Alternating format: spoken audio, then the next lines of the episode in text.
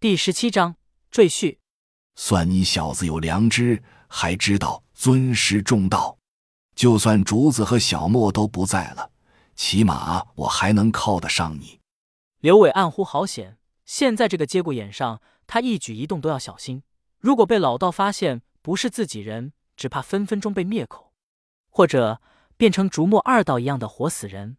他脸上堆满笑容，起身开酒给老道满上。师傅放心，经历昨天的事，我知道只有师傅真正对我好，而且只有跟着神通广大的师傅，我才有发大财、出人头地的一天。所以从今往后，弟子一定敬师如父，一心一意伺候您老人家，绝无二心。老道拿起酒杯，一口饮尽。明白就好。刘威脸上陪笑，不停起身给老道倒酒。酒过三巡，老道半眯眼，有些醉意，说道：“咱爷俩推心置腹的说说话吧。”刘伟心里咯噔一下，玄元子突如其来的莫名腔调让刘伟有些紧张。这唱的是哪一出？可别整什么幺蛾子！难道那卷手指有踢到老仙？老道要兴师问罪吗？不管怎么样，反正打死不认账，古墓又没有监控。既然无证无据，老道又能怎样？刘伟拿定主意，毕恭毕敬站起来：“师傅，有话您说。”老道摆摆手，让他坐下。咱们说说心里话，别这么拘谨。老道长叹了口气：“竹子和小莫跟了我十几年，没他们在，还真不习惯。早上在观里转悠了几圈，一个人影不见，好寂寞呀。”刘伟见玄元子话里没有担心的内容。心里松口气，又给老道倒满酒。小石头，你从小没爹没妈，应该能够理解这种难受，就是那种孤苦伶仃的感受。老道仰面朝天，居然老泪横流。刘伟被老道的演技惊得差点拍巴掌，赶紧起身配戏，抽了纸巾递给老道，劝慰道：“师傅，您老人家别伤心，竹师兄吉人天相，一定会没事的。以后。”我和竹师兄一起好好孝顺您。老道接了纸巾，摇了摇头：“你还小，很多东西不懂。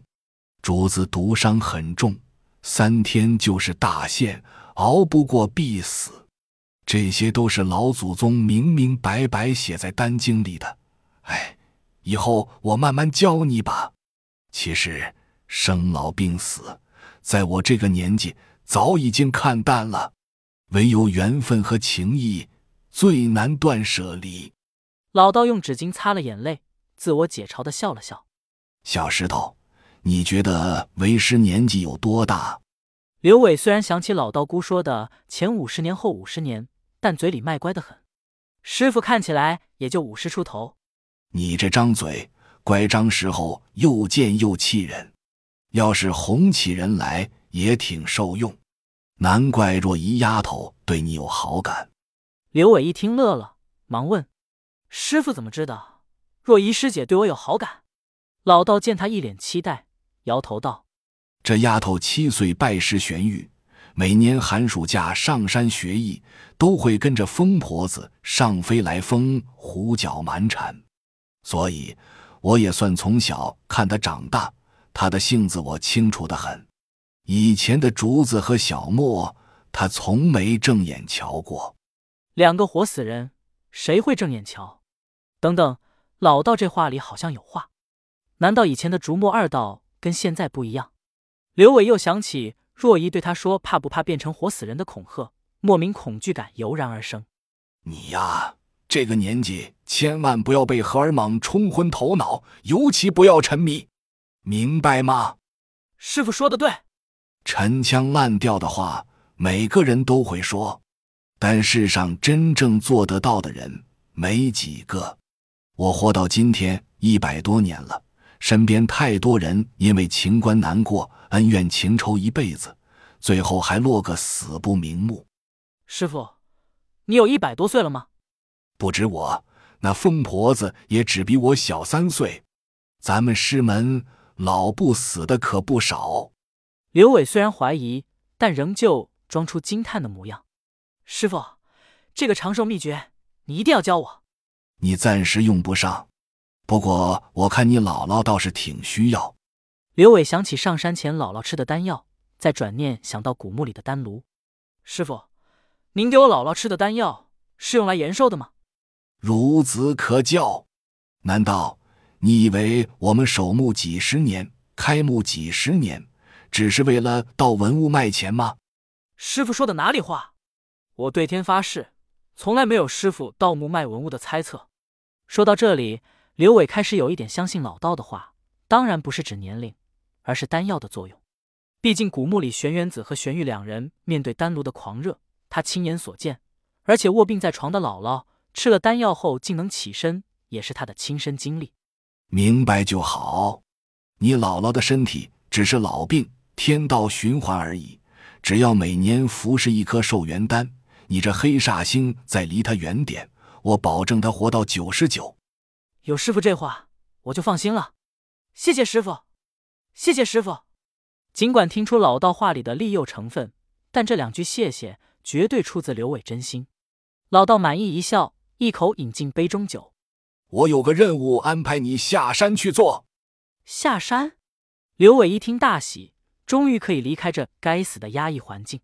他压抑住跃动的情绪，假装露出胆怯的模样。师傅，我一个职高没毕业的小屁孩，又没钱也没门路，能干啥？说不定一下山。就被人掳了卖去挖煤，什么时代了，扯那么夸张？任务很简单，做三个月上门女婿。什么？若依没有骗他，萧敬孙竟然真是来相亲的。只管熬三个月就行，人家怎么说你就怎么做，明白吗？明白，听师傅的，管他呢，能下山就好。接下来我大略说说女方的家世背景。你听着就行，不许发问。刘伟嗯了一声，索性开始干饭。肖家是家族上市企业，昨天来的肖劲孙是公司的 CEO，他的独生女儿肖若薇是你的入赘目标。但肖劲孙并非家主，肖家董事局主席是他的叔公肖远秋，此人也是玄门出身，是为师的师兄，道号玄阳，你见了要叫师伯。若依丫头姓施，与萧若薇是表亲。她母亲蓝心楚和若薇母亲蓝心梅是姐妹。施家也是家大业大，虽然并非上市企业，却操持着几家百年老字号的餐饮品牌。尤其在他父兄踏足生物研究领域之后，曾婉拒好几家世界五百强企业的收购。至于女儿都嫁得好的兰家，也不是省油的灯。素来盘踞百货、零售、地产等传统行业，才雄势大。知道这些就行了，其他的你随机应变吧。师傅，什么时候去？已经迫不及待了吗？刘伟连忙摇头。师傅别误会，我随口问问，也好收拾收拾行李。你啥也没有，有什么好收拾的？估计还得等等。这几天你先好好照顾竹子。刘伟连连点头，飞快把盒饭吃完。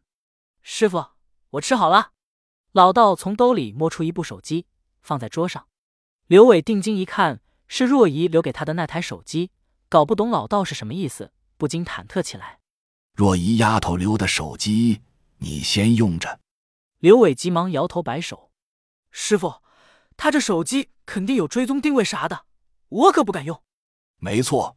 本就准备让他们追踪定位的，为师允许你用，怕什么？嘿嘿，听师傅的，不怕。跟若仪想怎么撩就怎么撩，只有一点，撩了啥说了啥，不许瞒我。